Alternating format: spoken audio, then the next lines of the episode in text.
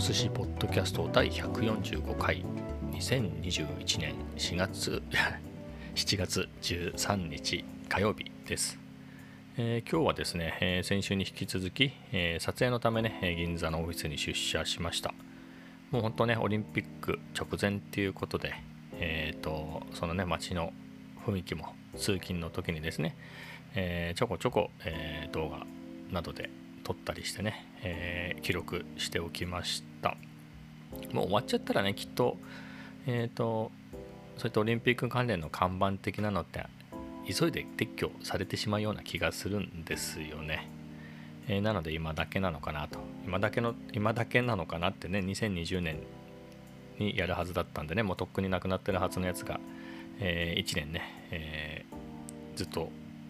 先延ばし延期になったんで、えー、その雰囲気はあるんですけれど。でもね本当にね、えーと、丸の内の辺りもあの国際フォーラムの、前の通りあの辺りもね通行止めみたいになってましたね、え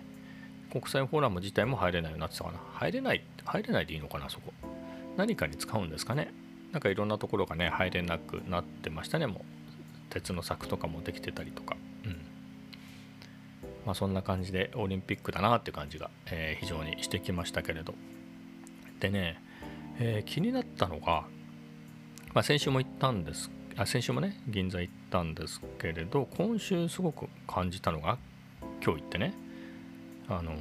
外国人の観光客っぽい人が結構いたんですよね。あのもともとはね銀座なんで観光地なんでそのコロナの前はねたくさん観光客がもう世界中のね観光客がいっぱいいて、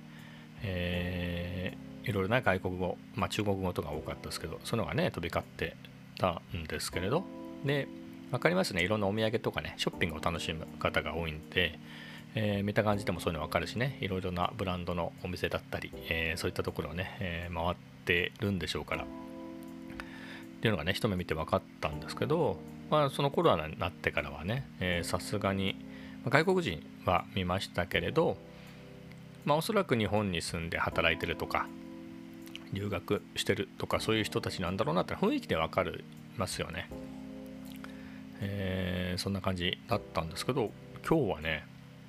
あれ？明らかに観光客だなみたいな懐かしい感じすらある、えー、そんな感じの人を結構見ましたね。どこからやってきたんですかね？どこからっつって、まあ、見た感じは、えー、まあ、西洋人の人でね、えーと、ドリンクを歩きながら飲んでマスクをね顎マスクどころかマスクしてなかったと思うんですよね。うん。えー、まあそんな感じでうん。あれっていうのがね見ましたね。あとはね、えー、ヨギボーのショップがあるんですけど、まあ、そこの入り口で中入ろうかみたいな感じで、5人ぐらいのね若い多分韓国人ですね。あのおしゃれな感じで。何て言うんですか。韓流アイドル的なルックスしてたんで、えー、多分あのおしゃれな感じは韓国人かなっていうだったんですけど、まあ、その人たちはねバッチリマスクしてたんですけれど、えー、まあでも観光客だろうなっていうのがあって、まあ、完全にね往来をもともと禁止してるわけじゃないですから観光客がいても不思議ではないんですけれど。うん、ちょっと前はね見なかったんでねつか先週はあんまり見なかったような気がしたんで今週急に見るけどああああいうのが増えたああいうのっていうかそういうのが増えたのはあのオリンピックの関係者的な人なんですかね、えー、よくわからないですがなんか増えたなっていうのを感じました、えー、では次の話題で言うとカフェ散歩ですかね、まあ、散歩はしてないんですけれどえっ、とね、カフェはね、2軒行きましたね。はしご、はしごではないか。別々に行ったので、えー、まあ、雑談兼ねてね、えっ、と、2人で、ん ?2 人？あ、違うな。えっ、と、整理しますね。スタバとドトールに行って、スタバは1人で、えー、で、ドトールは、えっ、と、職場の人とね、2人で行きました。で、スタバはね、えっ、と、プランタン？プランタンじゃないな。なんて言うんでしたっけあれ。マルニエゲート1マロニエゲート1の3階にあるスタバですね。え、ー、と、上が東急ハンズ入ってるビルですけれど、まあそこで、まあそこは、えー、出社した時にはよく行くんですけれど、えー、まあそこで MacBook を持って行ってね、え、ー、と、いろいろ、えっ、と、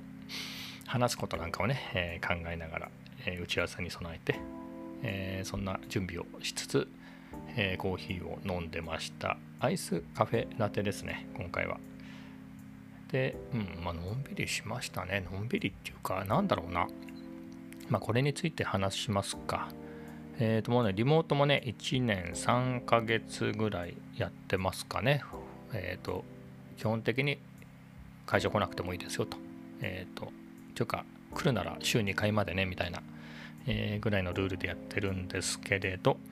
え、まあそんな感じで週2回マックスっていうことで。まあ基本月に3回ですかね。僕の場合は、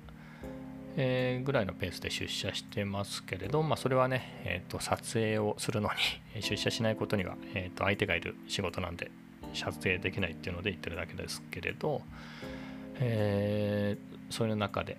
撮影までね、まあ、待ち時間があったので、えー、早く着いたので、まあ、最初はオフィスにいたんですけれどね、まあ、ひとしきり、えー、情報交換というか雑談を、えーと、それなりに親しい人とは知って、えー、その後ねそこにいてもなっていうことで、えー、スタバに移ったんですけれど何でしょうね1年以上、えー、リモートやってきて、まあ、普段ってね自分の部屋は1人でいますからね。まあ、家の中には息子がいるんですけれど、まあ、休み週2ぐらいは週4ぐらいか平日2日と、えーね、週末の2日は奥様休みなんでってなると、えー、その時は家族は家にいますけれど部屋にはね僕一人でいる。僕の部屋には一人でいますんで、えー、そういうとこで慣れてた後にねあのオフィスってねその知ってる人がそれなりにいるわけですよ。なんか落ち着かないですね。うん、何が落ち着かないって、まあ、僕の気持ちの問題かもしれないですけれど、なんだかね、非日常、変な話ですよね。変な話っていうのが、もうサラリーマン30年とかやってて、まあ、別に今の会社で正社員だと3社目なんですけれど、まあ、発見で短期でね2社ぐらい、えー、やったことあるんで、まあ、5社。5社って考えると5社って考えるとっていうかまあ5社ね、えー、30年やってきて、まあ、休みってね120何日ですよね。プラス有給が20日かな僕の場合は20日ですけれどまあといってもね1年365または6って考えるとほとんどはね会社にいる時に行ってる日の方が多いわけですよ。そこで、えー、10時間とか12時間とか、えー、過ごすわけで。リモート前で言うとね、えー、と会社にいることの方が普通で、えーとまあ、そことのそこでの、まあ、環境というか人間関係とか、まあ、それが普通のことだったんですけどたった1年ちょっとね家で働くっていうのをやり続けた結果会社落ち着かないなっていうのがね 人がいるっていうのがそんなにねあのみんなリモートしてるんで満員いるほどではないんですけどそれでもね、えー、何十人かはいますからねそういうだけでなんか人いっぱいいて落ち着かないなと思うわけですよ。でそこでスタバに行った時にスタバだっても人気ですからね。人いっぱいいるんですけれど、まあ、知らない人なんてね、えー、なんだろう、まあ、落ち着くというか。やっぱ知ってる人がいっぱいいるっていうのもそれはそれで落ち着かないんですかね。前はねそういうところが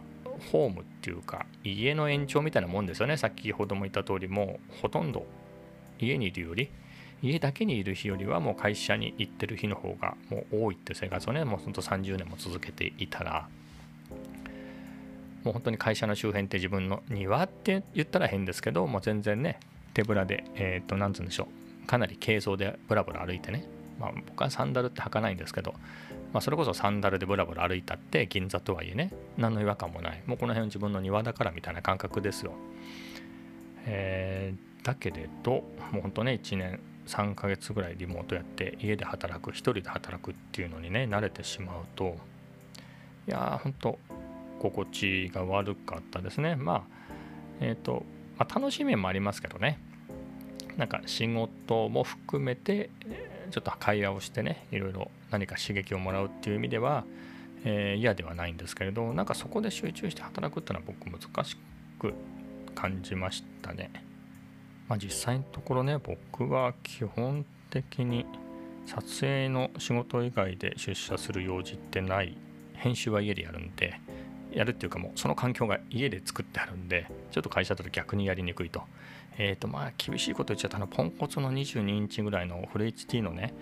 さほど画質にもこだわってないディスプレイつないでいや厳しいですよ、まあ、ないよりはマシですけどであればね最初から家でやった方がいいので、えー、まあ時間の無駄とは言いませんけれど、まあ、効率が悪くなっちゃうので、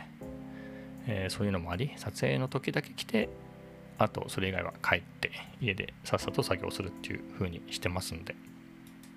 まあオフィスがダメってことではないんです。よもともとはねオフィスに、まあ、モニターはねえーと、リモートに入ってからあのいいやつを自分の家用に買ったんであれですけど、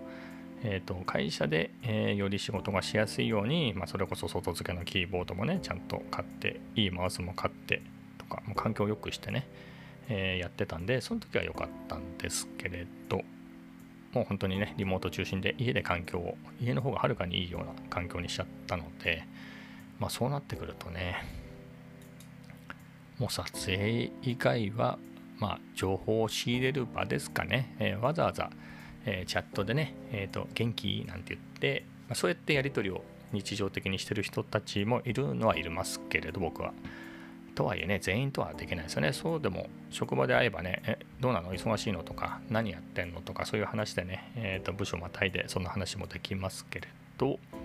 ま、チャットだとなかなかね、えー、そういうのはやりにくいので、まあ、そういうところでやっぱり他部署の人にねまあ本当に チャットで依頼してくる人いますからね、あの部署の垣根を越えて依頼してくる人いますけれど、え、ー、と、まあ対面だとね、もっとやりやすいですかね。あ、今日来てたんだ、ちょうどいい、ちょっと写真撮ってくれないですか？みたいなのもね、前前回、あ、前回か、前回出社した時あって、それで、パパパパッとね、え物撮りとあと人物ね、2名撮影して、それ、そのままパッといって、えっ、ー、と、あれは広告かな？ちょっとした広告ですね。うん、に使われましたけれど、えー、まあ、みたいなね、え、仕事もできるんで、えーと、対面というのはいいと思うんですが、まあ、そういったコミュニケーションの時間以外は、まあ、僕出社してでもスタバの方がよっぽど落ち着いて集中できましたね。やっぱり知ってる人がいないっていうのが、うん。まあ、その方がまあ、他の人からしたらね、俺が話しかけてきて仕事が進まないっていうのがあるかもしれないから、お前が言うのかって話ですけれど、まあ、うん。まあ、人がいると僕話したくなっちゃうんで、うん、知らない人のところで働いた方がやりやすいですね。あの、スタバみたいな。スタバじゃなくてもいいんですけど。うん。しかも、僕、長いは、スタバとかに長いするのは好きじゃないので、まあ、1時間なら1時間をマックスに集中していろいろ進められるんで、うん、お金はかかりますけれどね、いいなと。えっ、ー、とね、改めてね、スタバに、スタバに一人で行って、えー、思いましたね。で、カフェ散歩っていうか、その話に戻ると、えっ、ー、とね、2軒目っていうか、まあ、一旦そこで戻ってね、またオフィスでやってたんですけど、撮影終わった後に、えっ、ー、と、まあ、それなりに仲いい人と、えー、じゃあドトール行こうかって言って、まあ、さっきスタバ行ったんでっていうんでね、2人でドトール行って、まあ、いろいろな、え、お話をしましたね。情報を仕入れたり、まあ、交換したりっていうのをね、え、やって、あの、なんでしょう、対面ならではの、えー、のをしながら、ドトールではね、まあ、コーヒーはね、もう飲んじゃったんで、スタバで。なんて言うんでしょう、フローズンヨーグルト的な何かをね、それぞれね、2色ぐらいあったんですよね。メロン的なやつ、マスカットか。マスカットのとストロベリーのがあったんで、僕はストロベリーで、その方はマスカットのを飲んで、えっ、ー、と、なんですか、一口ちょうだいみたいなことはやってないので、えっ、ー、と、マスカットの味は知りませんけど、ストロベリーはすごく美味しかったですね。まあそんなか女で。で帰りはね、珍しく遅い時間まで、えー、今、珍しくでもない、珍しくですね。いつもは撮影終わったらすぐ帰ってるんですけど、今回撮影そのものが5時からだったので、えー、まあ普通に8時前ぐらいですかね、出たの。で、まあ暗くなって、えっ、ー、と、お店が閉まった銀座を歩きながらね、ちょっと撮ったりしてたんですけど、えっ、とね、相変わらずお酒を出してるお店はあって、そこは賑わってましたね。うん。なんか外から見えるとこあるんですよ。あの、ネオ屋台村風のやつがあって、まあ別に、えー、でしょう、批判してるわけではないんで、お店の名前は出しませんけど、うん、そこはね、外から全然見えるんですね。うん。で、通りながら見て、もう本当に賑わってましたね。懐かしいですねまあ前回来た時もねそこは普通に営業してたんで、まあ、だから飲みたい人はねいてね。うん。えー、そういうお店っていくらでもきっとあってあのちょっと探したら分かるんでしょうね。あのどこにあるよなんてのはもうさすがにこういう生活がね、えー、結構続いてますもんね。最初の1回目なんかはねみんなも我慢したんでしょうけど2回目3回目今回4回目ってなって、えー、そういうところで本当にお酒なんか飲まないといられない人って結構いますもんね。僕は一切飲まないのでその気持ちはあんまりわからないんですけどかといって飲むなとかね飲むのがおかしいみたいなことは全然思わないですけれどやっぱり職場とかで見ててもねまあ、一緒に昔ね写真がすごくデジタル一眼が本当に手軽に買えるようになった頃にすごい職場で流行って僕が流行らせたんですけれど。それでねみんなで写真撮りに行くってのよくやってましたけど本当ね昼間とか、えー、ちょっと喉乾いたねなんて言ってねお昼食べようって言うと必ずビール飲んでブハーとかやってましたもんねあの、うん、男女関係なく、えー、そういうもんなんだなと思ってましたけどまあそんぐらいでねビールビールビールみたいな人が結構普通にいるんでえー、あとはやたら飲みに行きたがる人とかですよね。職場でもいましたよね。毎日誰か誘って飲みに行かないと死んでしまうみたいな人がいて、うん、まあお酒に飲まれるタイプの人が多かったですけれど、うん、本当に飲まないとやってらやってられないというか飲むのが大好きでね。飲むのが好きっていうか酔ってえーと、酔った上でなら何してもいいみたいに思ってる人はね結構いて。そういう人に限って、えー、飲みたがるっていうか。まあそんな感じなんで、まあ飲みたい。何はなくともお酒が飲みたいっていう人がいるんでね、そういう人たちにとってはね、もう実際飲めるお店ありますからね、そういう情報もあって、うん、もう4回目だって言っても、そんなに、まあ、好きだけど我慢できる人とかはいかないでしょうけどね、もう我慢できない人、本当好きで好きでっていう人は全然飲めるから、そんなに、あれなんですかね、酒類の提供がって言ってもその飲む人側から言うと大して影響ないんじゃないのかな。実際、えーと、飲むところいっぱいある感じがしてます、まあ、お気に入りの店がね、えー、そういうのをやってないっていう場合に飲めないのがあるかもしれないですけれどもう戦後のあれと一緒ですよね。なんていうんですか、工業用工業用のアルコールを飲んじゃって目が見えなくなっちゃうみたいな。えー、別に今の時代はね、えっ、ー、と、えー、要請に従わないだけで、えー、と別に変な酒を飲ましてるわけじゃないから、えーと、目が見えなくなったりはしないと思いますけれど、うんまあ、そんなぐらいのね、え、昔からお酒っていうのは、好きな人にはね、なくてはならないものなので、えー、禁止してどうにかなるもんでもないですもんね。だなというのを改めて思いました。では今日はこの辺で。